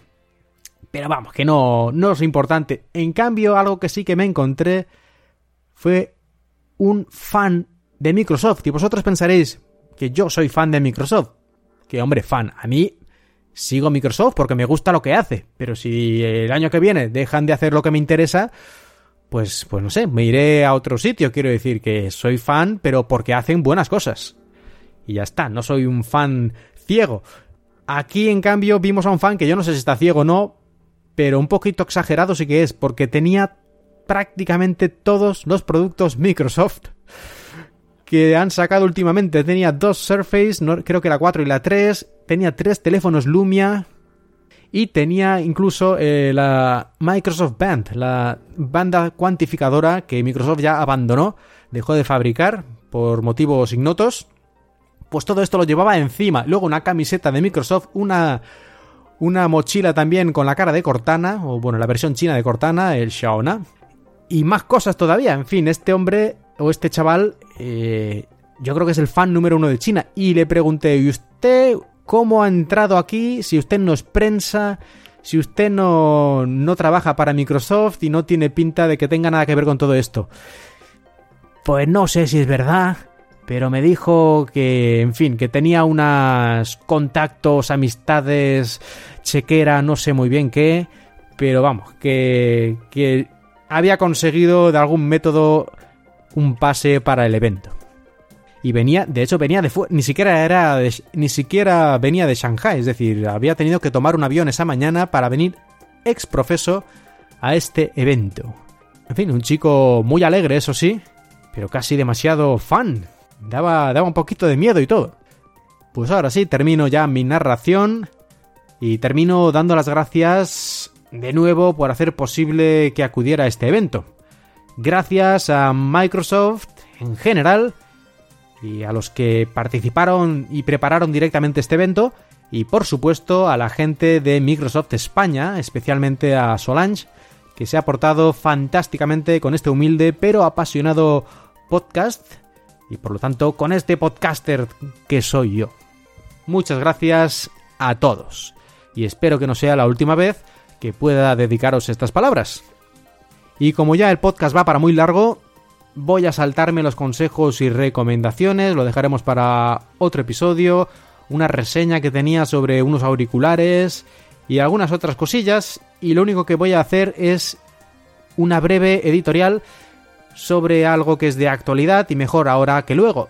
Y es que se trata sobre el virus gusano WannaCry, que afectó en España a Telefónica y a otras grandes empresas y a medio mundo, incluyendo el sistema de salud pública del Reino Unido, muchos de sus hospitales. Y quiero mencionar este tema porque en muchos medios de comunicación se culpó a Microsoft de esta debacle.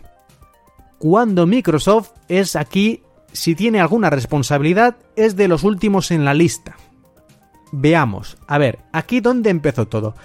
Se calcula que hace unos 5 años se descubrió, alguien descubrió una vulnerabilidad, un error en Windows.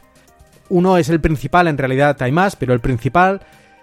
Y esto llegó a la NSA, o lo descubrieron ellos, la Agencia Nacional de Seguridad de Estados Unidos, y esta gente decidió que este error les permitía entrar a muchos ordenadores y que por lo tanto mejor guardarlo en secreto y utilizarlo, hacer un exploit, para espiar a quien a ellos les resultara conveniente de manera mucho más fácil.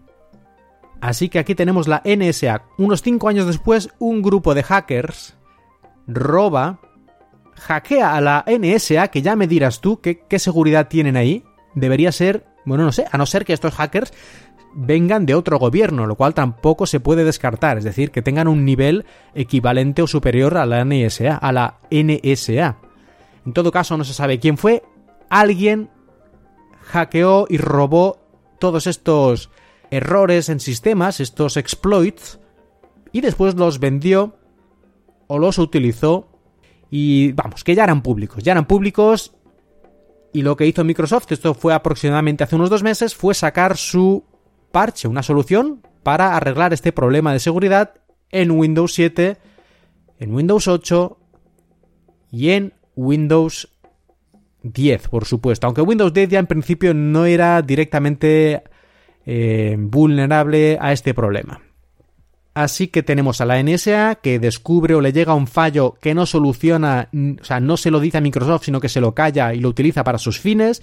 Luego unos hackers que lo roban, se hace público Microsoft enseguida, inmediatamente, en cuanto puede, en cuanto sabe que esto eh, existe, lo parchea, lo arregla en todos sus sistemas operativos soportados, entre los cuales obviamente ya no está Windows XP, porque ya dejó de ser soportado tras más de 10 años de vida.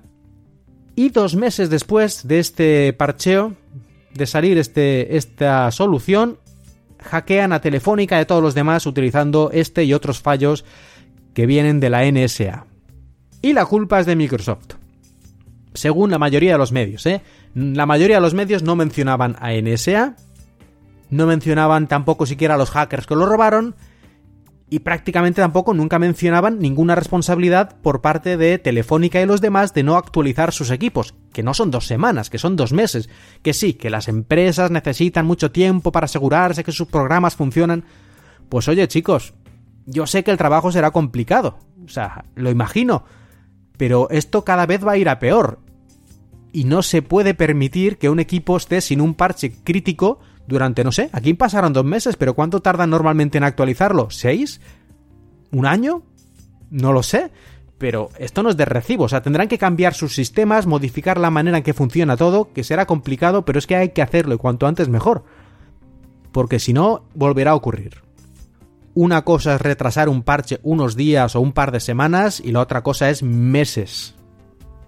Así que como he dicho, yo no sé porque no estoy en este campo, pero es obvio que hay que cambiar las cosas de base para que se acelere el sistema de aplicación, de validación, de nuevas actualizaciones y estas cosas no se retrasen tanto, porque como he dicho, cada vez esto va más rápido, cada vez se van a encontrar más fallos de seguridad que se aprovechan más rápido y se lanzan más rápido y atacan más rápido y se distribuyen más rápido. Y no hay más. O sea, o bus cambian el sistema de actualización en las grandes empresas, o encuentran algún sistema de trabajar que prácticamente los sistemas estén tan cerrados que no puedan ejecutar nada de nada, pero incluso así siempre puede existir un fallo que se ejecute igualmente porque aprovecha una vulnerabilidad a muy bajo nivel o lo que sea. Lo que queda claro de este caso es que Microsoft tiene la responsabilidad de las más bajas. Luego ya se podría discutir si el más responsable es la NSA por acaparar estas vulnerabilidades y utilizarlo como armas, porque al final es eso, o las grandes empresas por tener una especie de manera de actualizar sus equipos que actualmente es inviable, eso no se puede, no es, inaceptable, como hemos comprobado. Y bueno, ya no menciono a los propios hackers porque eso es obvio que está mal y que son responsables. Y de hecho Microsoft mandó una carta a los pocos días, una carta abierta, diciendo, no es la primera vez que lo dice, pero lo repitió, que pide que se haga una especie de convención de Ginebra, que existe para la guerra convencional, pues una especie de tratado internacional para todo esto de las vulnerabilidades de software, para que los países, los gobiernos, no los utilicen como arma, porque al final los que salen más perjudicados muchas veces son la gente normal, los ciudadanos, la gente de a pie. E incluso Microsoft fue tan, digamos, responsable que sacó actualizaciones de emergencia para Windows XP y Windows Vista, a pesar de que mm, especialmente Windows XP ya no está soportado. No, y espera. Y Windows Vista tampoco, que se acabó este año, en abril, el 11 de abril de 2017 era el final. Mm, pues no, mira, ahora no estoy seguro de si porque el parche salió hace dos meses, a lo mejor fue de los últimos que le llegó a Windows Vista. En todo caso, sacaron el parche de emergencia para Windows XP para todo el mundo, aunque no hubieras pagado un extra para continuar teniendo parches como han hecho algunos gobiernos y empresas. Así que dentro de lo que cabe, creo que Microsoft se ha portado muy bien esta vez y las críticas que ha recibido en algunos medios de algunos lugares son absolutamente injustificadas. Y Microsoft a veces la caga y la caga bien, pero justamente en este caso no ha sido así. Creo que ha hecho un comportamiento muy bueno teniendo en cuenta las circunstancias y, en fin, todo lo que se desarrolló debido al virus WannaCry. Que no he explicado exactamente lo que hacía porque supongo que ya con todas las noticias que ha habido al respecto lo tenéis todos lo tenéis todos más que conocido, lo de cifrarte los archivos y pedirte dinero en forma de bitcoins para descifrarlos y que puedas tenerlos de nuevo. Eso es básicamente lo que hace el WannaCry. Como muchos otros software, esto tampoco es nuevo.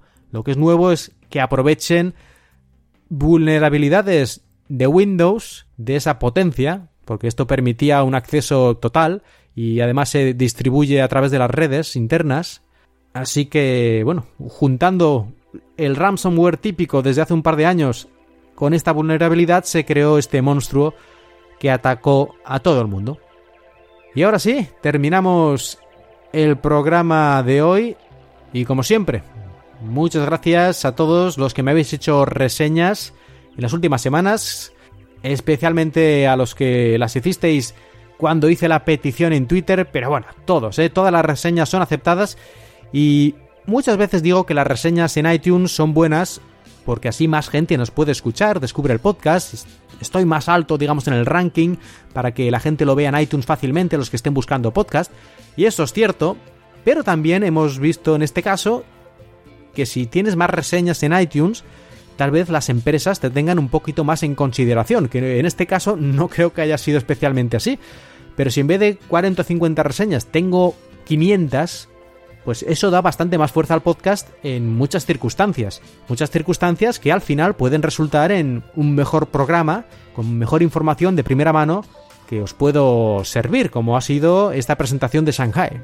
Y aparte de las reseñas, ya sabéis también que si sois muy generosos, podéis donarme unos eurillos para apoyarme, para demostrar que os encanta Cuatro Ventanas, en la dirección de paypal.me barra markmilian, que podéis encontrar también en las notas del programa.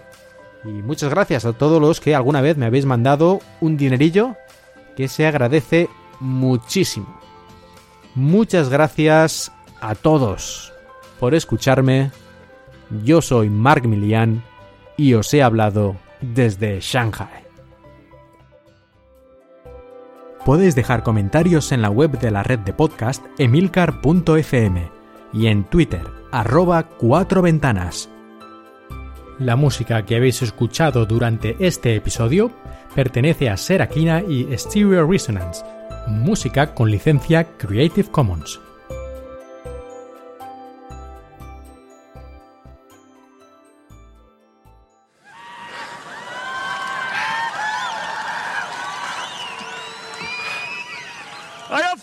Words for you.